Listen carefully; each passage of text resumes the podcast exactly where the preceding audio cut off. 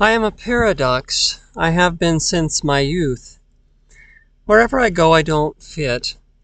I don't really fit with the higher ups, and I don't fit with the lower downs.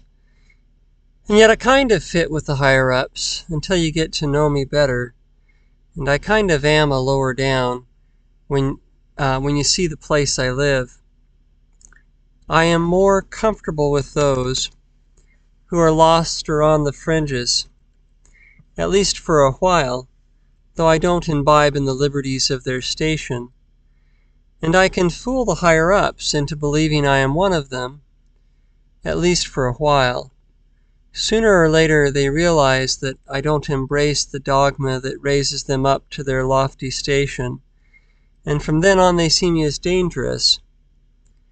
And it's okay, I don't mind being what I am.